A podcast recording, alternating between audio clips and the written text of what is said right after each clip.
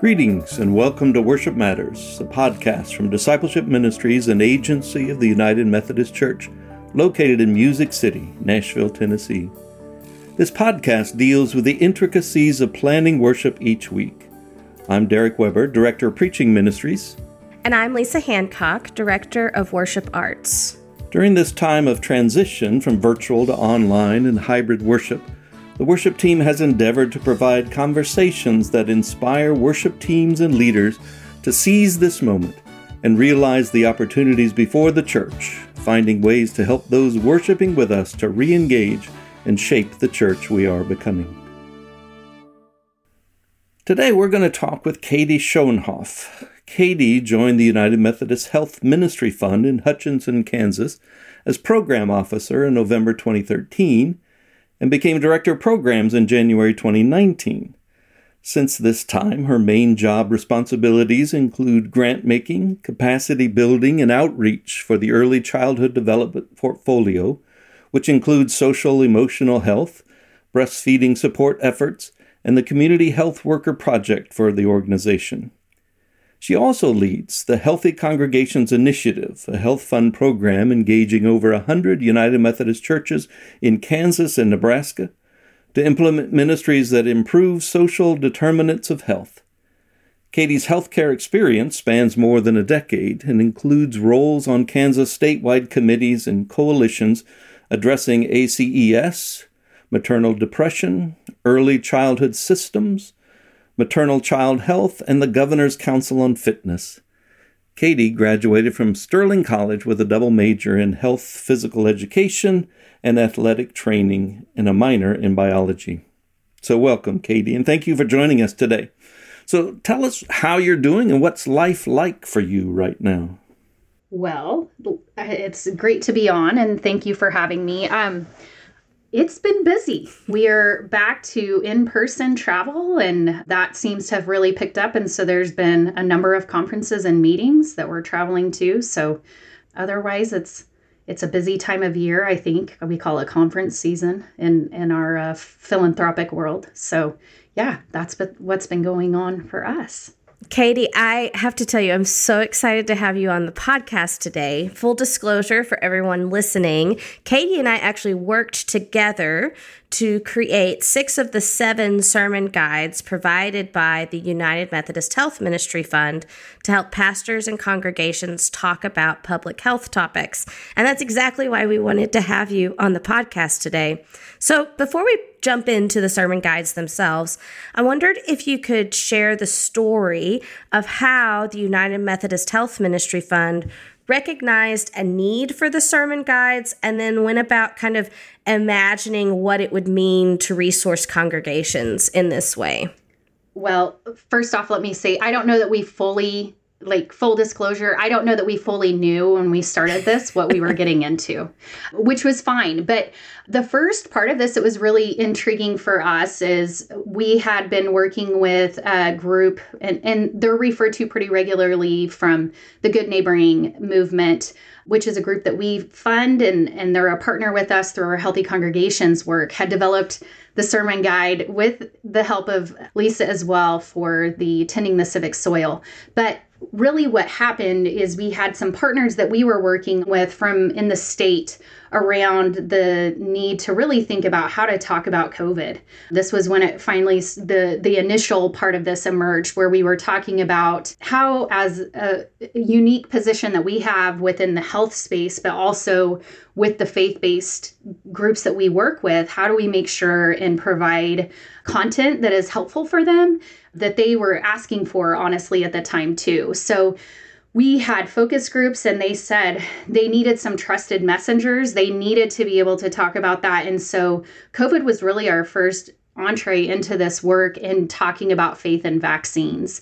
And with our health background and having that opportunity, that really led us into a number of different topics that, that started based on that and people asking for more resources for the various public health topics that we decided to cover that, that align with our work.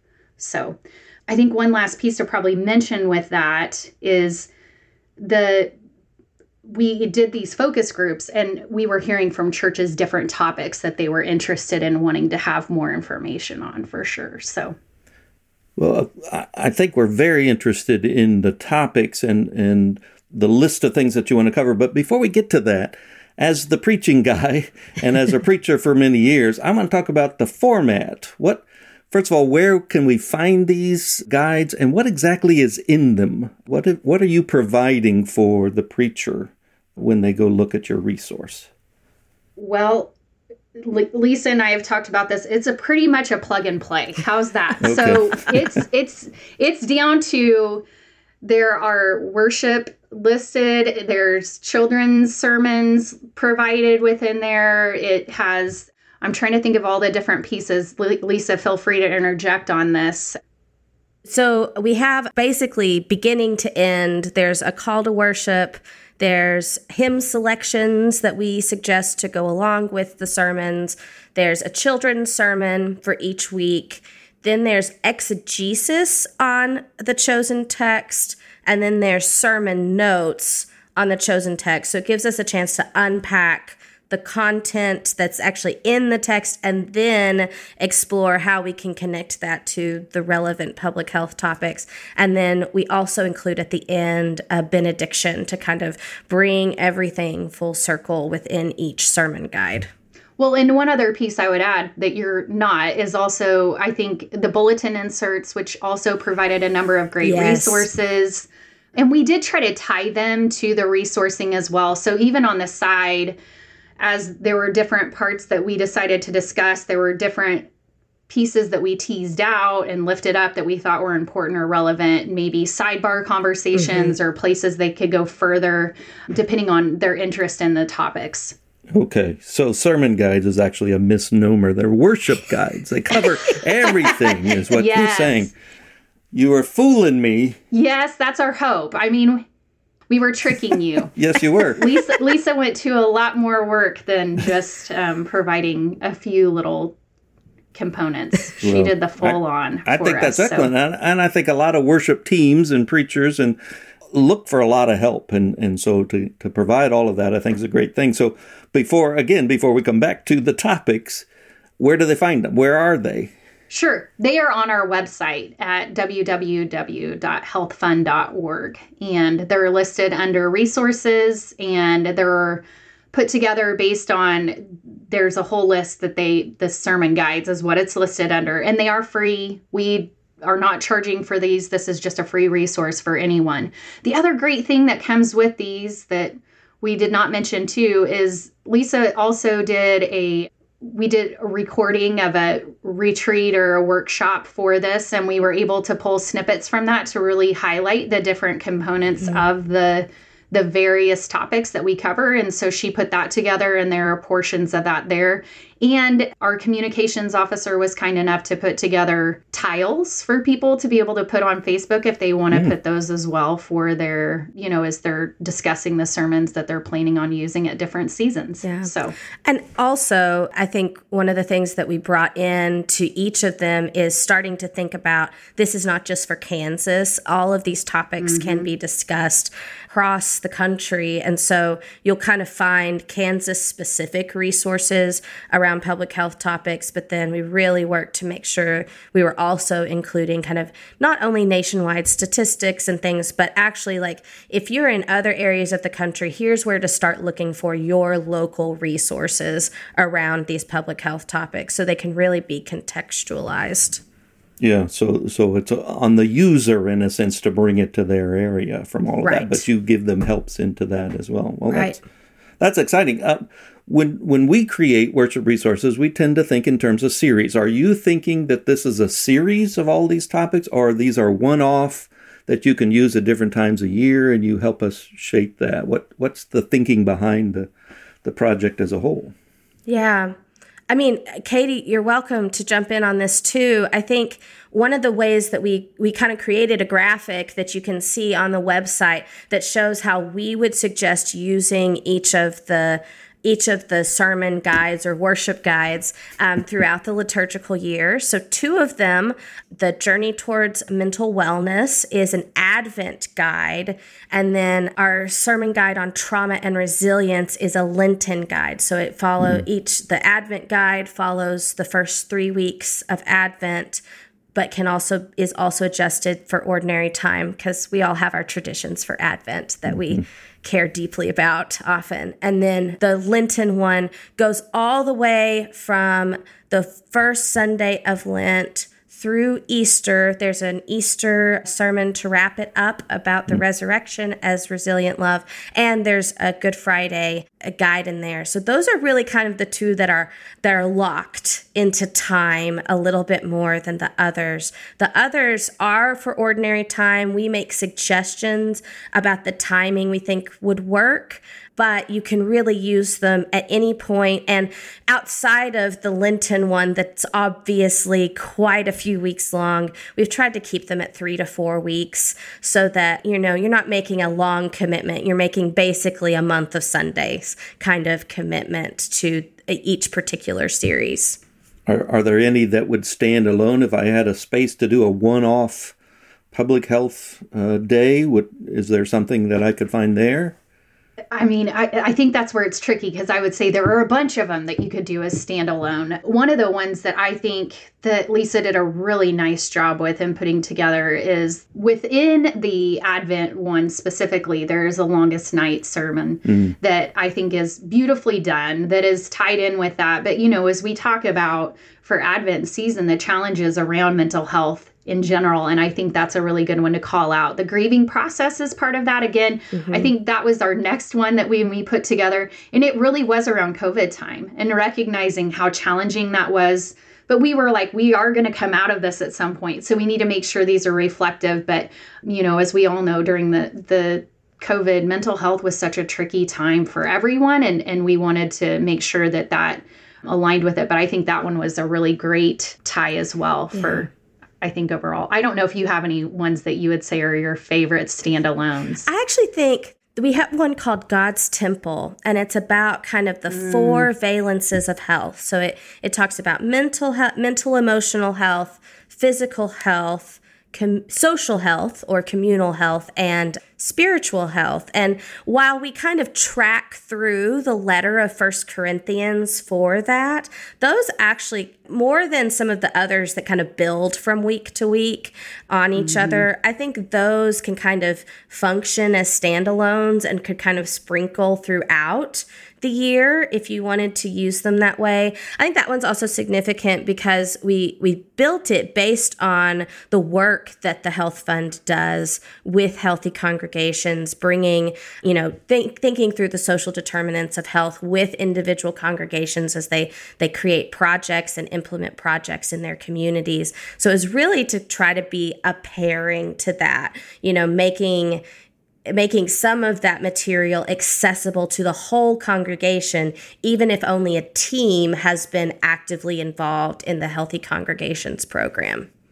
So you're you're focusing on some of the topics that you've begun to cover, which I appreciate, and and, and hopefully you'll share some more as you go along. But but let's also acknowledge that public health issues have become political issues, mm-hmm. and and difficult to talk about, and, and there are some pastors, preachers, worship teams who may be hesitant to use these topics for fear of being accused of an agenda or or a political stance or whatever. What would you say to, to those fears, those concerns that, that we have in leading worship today?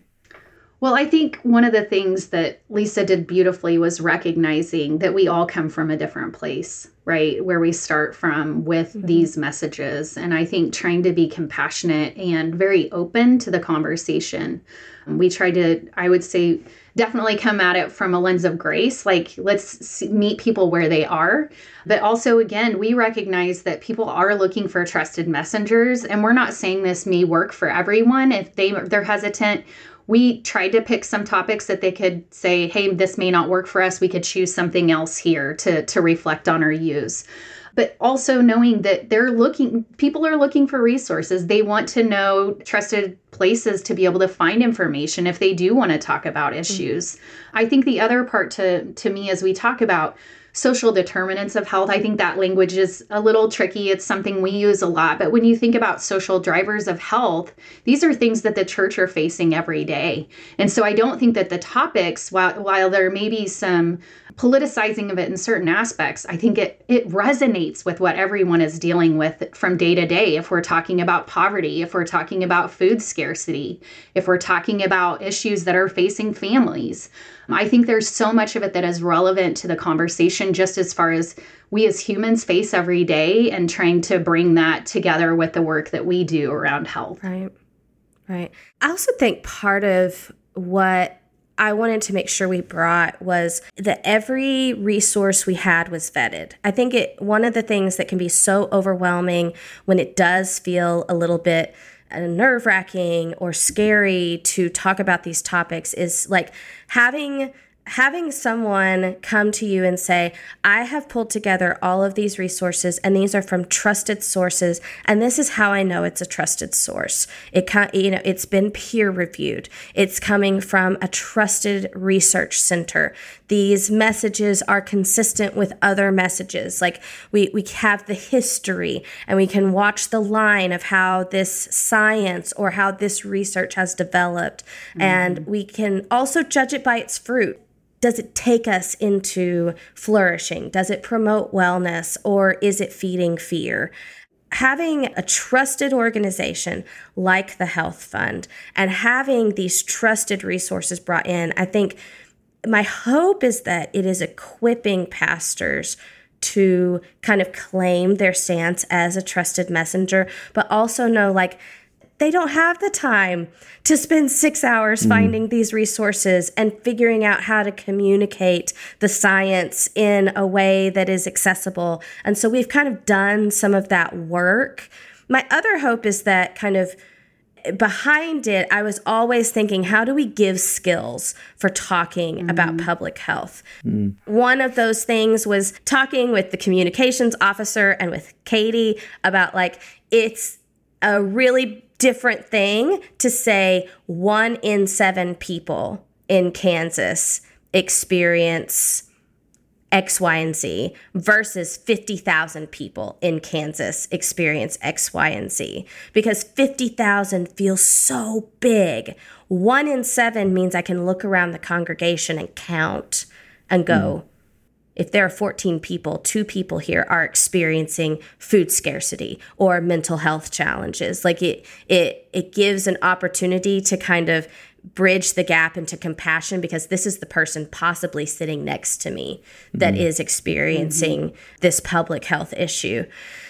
The other, the other end of that, and kind of maybe a related skill, was taking all of that data and saying, how does it matter to a community? Because so mm-hmm. often we talk about health in very individualistic ways. But when we're talking about public health, we're talking about the health of our community. And as the church, we're called to care about that, right? And so it was really trying to equip and approach these things not as this this person disagrees with me or this person has a different view of health, but actually, no, our whole community is going to be better if we look at the fact mm-hmm. that a high percentage of people in our area don't have nutritious food, access to nutritious food. They're in a food desert, or a high amount of the children in our area don't have access to childcare, and thinking through the consequences of that for our community. And then how can we help with that? I really, I don't know what you think, Katie, but I really think that that actually promotes more grace, because it's not you're wrong mm-hmm. or you're right, but we can do something. And thinking in those terms right. is a really significant shift.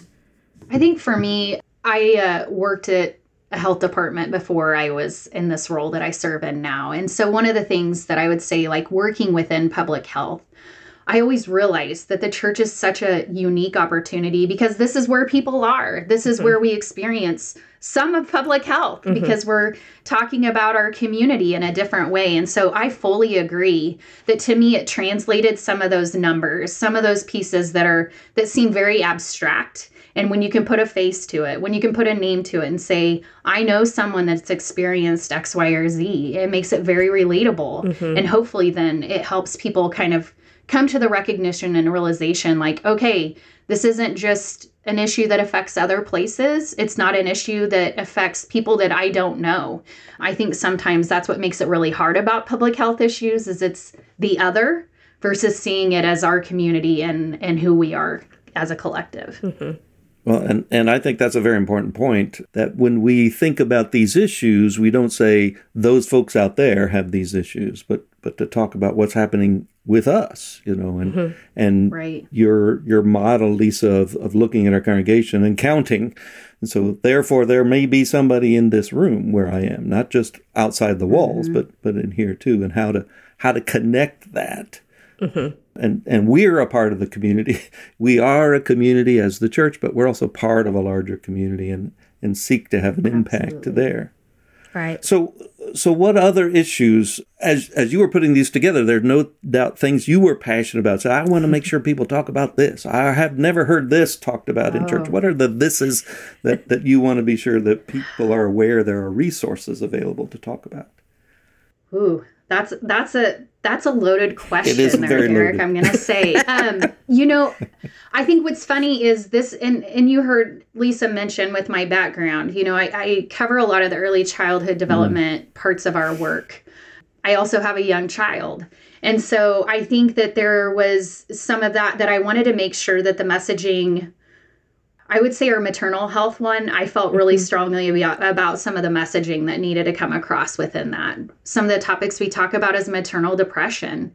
We talk about supports for moms and the unrealistic expectations for moms, you know, and I think we had a number of people that were wanting to review. We we had a number of people reviewing, those for resources, those mm-hmm. for content. We had a plethora of different people we tried to pull from. And I had one say to me, I don't know that I feel comfortable with this because I've seen it done wrong so many times mm-hmm. within the maternal health side of things, because it can leave people feeling hurt.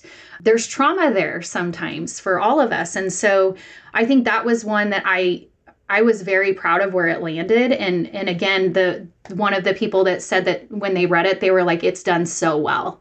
So I just have Lisa to thank for that. That was one that I thought was really important that we lift up and call out. Yeah.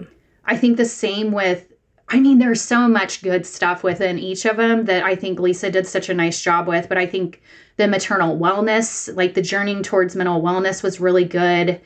Naming trauma and practicing resilient love really focuses on some of that. There's some really deep issues within that. But mm-hmm. then we also tried to make sure that there were a variety of things that people could pull out with that. And then again, early childhood development. So that one is near and dear for me too. So I don't know. I, I can't pick one, I guess. I'm terrible. But but I think all of them had a special mm-hmm. part of it that I think was really important mm-hmm. to lift up and call out. Mm-hmm. So Lisa, what about you? You tell me on this. I am so glad you brought up the maternal health one, because our goal, if you go on our on the website to see the list, we definitely say do the maternal health in May. Start it on mm-hmm. Mother's Day and then mm-hmm. go the four weeks, you know, from Mother's Day on. What was so interesting to me about that one from kind of a theological and a liturgical end, bringing but also bringing in the public health pieces, was getting to explore mothers in the Bible that aren't always, we, we are kind of recentering the mother in the story, right? So we start with Mary as like it's Mary's birth story in Luke, not just Jesus. Talking about that reality. Actually, I think we use the Matthew for that, but we talk about Mary's birth story as the mother of Jesus, and then talking about the the uh, Syrophoenician woman who is advocating on behalf of the health of her child. So talking about mothers as a- advocates and the need to come mm-hmm. alongside mothers as advocates, and then talking about the widow of Zarephath and and the prophet Elijah and saying, you know, that these unlikely pair, this unlikely pair come together to create a community of care that saves the life of actually several people in that story. And then returning to Mary as the mother of the adult Jesus, and some of, and kind of pulling a couple of those encounters and looking at how that relationship, though sometimes we're like, you know, when Jesus says, my mother and my brothers are here with me, not the ones who are trying to get me to come home because they're really scared about all the stuff I'm doing.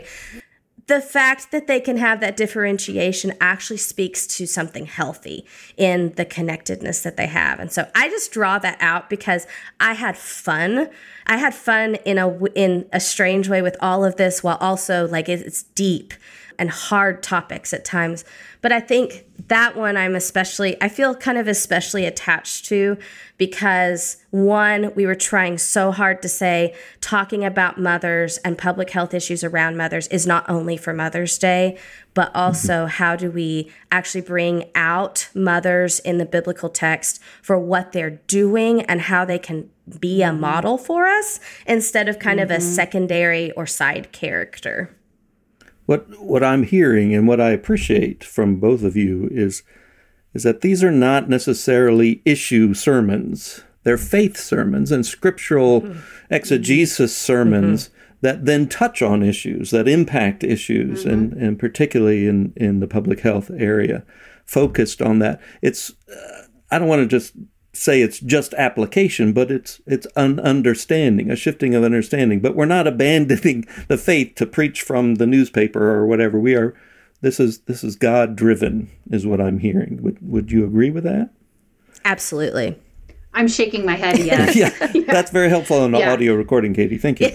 yeah, I know. Here I'm like doing this right. Um, no, I would fully agree. I think you know, one of the things that I, I've thought a number of times is, every time I would read them, it is so deep. It is so good. The the scripture's there. The the stories are there. It is not just like standalone, like, oh, you know, this this just, we have a scripture reference that helps us talk about the issue. Mm-hmm. It's really using the biblical portions of this to really help tell what's happening in its current times. It's, you know, so I think there's such an important part of that that I thought Lisa did such a fabulous job of doing. Like I said, even the children's sermons, they were like some of my favorites. Every time I'd be like, okay, I got to go there first.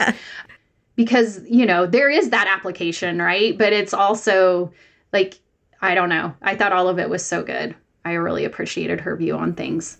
Well, I can't help but respond to the people who say, oh, well, I've got so much more out of your children's sermon than out of your regular sermon. I hope that's not what you meant. But anyway, that's, you know, we all no. those pieces, all those pieces come together to provide us an opportunity. Yeah. So where have you experienced it, I guess, is the question. Where have you seen a church that has taken something and then put it to use? Have you been a part of a worship service, or have you heard stories about about that impact? What What do you see?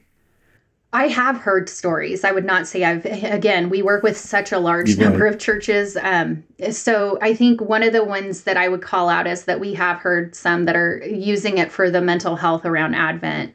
Again, I think that was after the, the faith and vaccine component. That was our next one. And it was, again, we were hearing the need for really being able to talk about the challenges piece, people are facing, and just recognizing the need to be able to grieve in certain ways and to be able to be okay with the fact that we weren't okay during COVID. So I think there was just a lot of good stuff with that, but I think people are still using it. I think it still resonates a lot. So that was one I have heard. And then they're tying it in. One of the things we've done for our churches in Kansas and Nebraska is then provided resources where they could do mental health first aid training after that. Mm. So it kind of tied in with the journeying towards mental wellness, and then also providing some other supports to our local congregations so that they would have some additional training pieces to understand how to identify people at risk for mental health challenges. So another one that I would say that we've heard, and this has been recent, of course, is Tending the Civic Soil, mm-hmm. and really talking about how important it is for the health of our communities for everyone to be civically engaged, and voting is a major part of that. Mm-hmm. Um, we do see that as a health issue because we know healthy communities have people who feel like they, you know, are engaged and participating actively. And so in some ways feel silly, I know, to some people to say, oh, really, that's our role from the pulpit. But I think if we talk about, you know, making sure that all voices are lifted up and people are heard, voting is important. So, um, yeah, we have had some groups that they've done sermons around that, that have really tried to work in coordination with some of their other projects that we have. Again, we do what are called special grants for our churches within Kansas and Nebraska, and they do voter-to-voter teams. And so then they have the ability to, um, we really see it as relational um, support for voting. Um, so it's not like going out and canvassing. It's just asking your friends, hey, are you voting? Mm-hmm. Mm-hmm. Just to make sure people are doing what they can to help support each other. Yeah. And I think something that that We, we haven't talked about that one much, but the Tending the Civic Soil obviously is kind of relevant every two years in, in most right. cycles. And so we've just come out of that. But something that it does, I think it really exemplifies what uh, we we put into many of the other sermon guides as well, is really trying to instill some perspectives and skills beyond this is what you should do and this is what you shouldn't do. Like I, one of the things I love about Tending the Civic Soil is it's not just like voting is really important and bringing out like engaged communities that vote tend to be healthier and kind of teaching around that, but also saying, here is what we do the day after the election, because elections don't fix everything. This right. is this mm-hmm. is what it means. Like tending the civic soil is actually saying, this is one thing that we do of many things mm. to create healthy soil for a community to grow. And I, I just so I, I had such a great experience working with the Neighboring Movement, putting that one together as, I guess, the absolute first sermon guide that we we did with yeah. the Health Fund. And I just want to bring that out because I. Again, another contentious thing. And yet the sermon guide really tries to be something that is that cares about what happens after Election Day, not just living into the hype that we all kind of feel around us leading up to Election Day. I, I think that's a, a great distinction to make there. We've talked often about we don't want to be partisan, but you're right. talking about something even bigger than that. It's not just mm-hmm. partisan. You're talking about my whole community and what's going to happen, and, and mm-hmm. just and moving beyond the the rhetoric around an election and who's in and who's out, but talking about our community as a whole. How healthy are we? How healthy mm-hmm. are we as individuals, mm-hmm. as as smaller communities, as a larger community, as a nation, as a world, all of those kinds of things. I, I, I hear that impact. Mm-hmm. And certainly followers of Jesus Christ, those who are in the business in, in our denomination of making disciples of Jesus Christ for the transformation of the world, has got to include that that view of how things are happening and what's going mm-hmm. on. Yeah, I I thank you, Katie and Lisa, uh, even though, Lisa, you're part of the team, and I know all the good stuff you work, but, but it's good to meet you, Katie, and to share with us this valuable yes. resources. Tell us one more time, where's the website? We'll put it in the in the... Sure. in the notes on the website, but but tell us again. Well, and, and again, I probably just said health fund dot org. And I would say there's even, if you go backslash a slash sermon dash guides, it will take you directly to that section. I forgot to add that part in, but yeah, it's at health fund dot org slash a slash sermon dash guides. And all of them are available on there. Again, like go to the videos and just, it gives you a brief s- snippet about what's covered within the topics within each of the various worship guides. Yes, we'll call those today. You're going to have to fix that. I'm very concerned about that. Well, I mean, you're right, though. I Lisa did such a phenomenal job of putting all of the pieces together. Mm-hmm. And again, I think you could use it individually if you wanted to. Yeah. I felt like every time I read them, I got something so good out of them. So, yeah. So even as a devotional guide, on we could just mm-hmm. go read them Absolutely. And learn from it. That, that's powerful. Absolutely. Yeah. Well, thank you, Katie. Thank you for coming and sharing your, your enthusiasm and your work and your gifts. And we want to thank the listeners, too. Thank you for joining us today. We hope it's been helpful to you. And remember that you can find more information at our website, u m c discipleship dot org. And we want you to tell us what you think, so send us an email, make a comment. But until next time, we'll be praying for and with you and your congregation. So may God continue to bless your worship ministry as you make disciples of Jesus Christ for the transformation of the world. This podcast has been a production of Discipleship Ministries, an agency of the United Methodist Church. Visit all our podcasts at podcasts dot u m c discipleship dot org.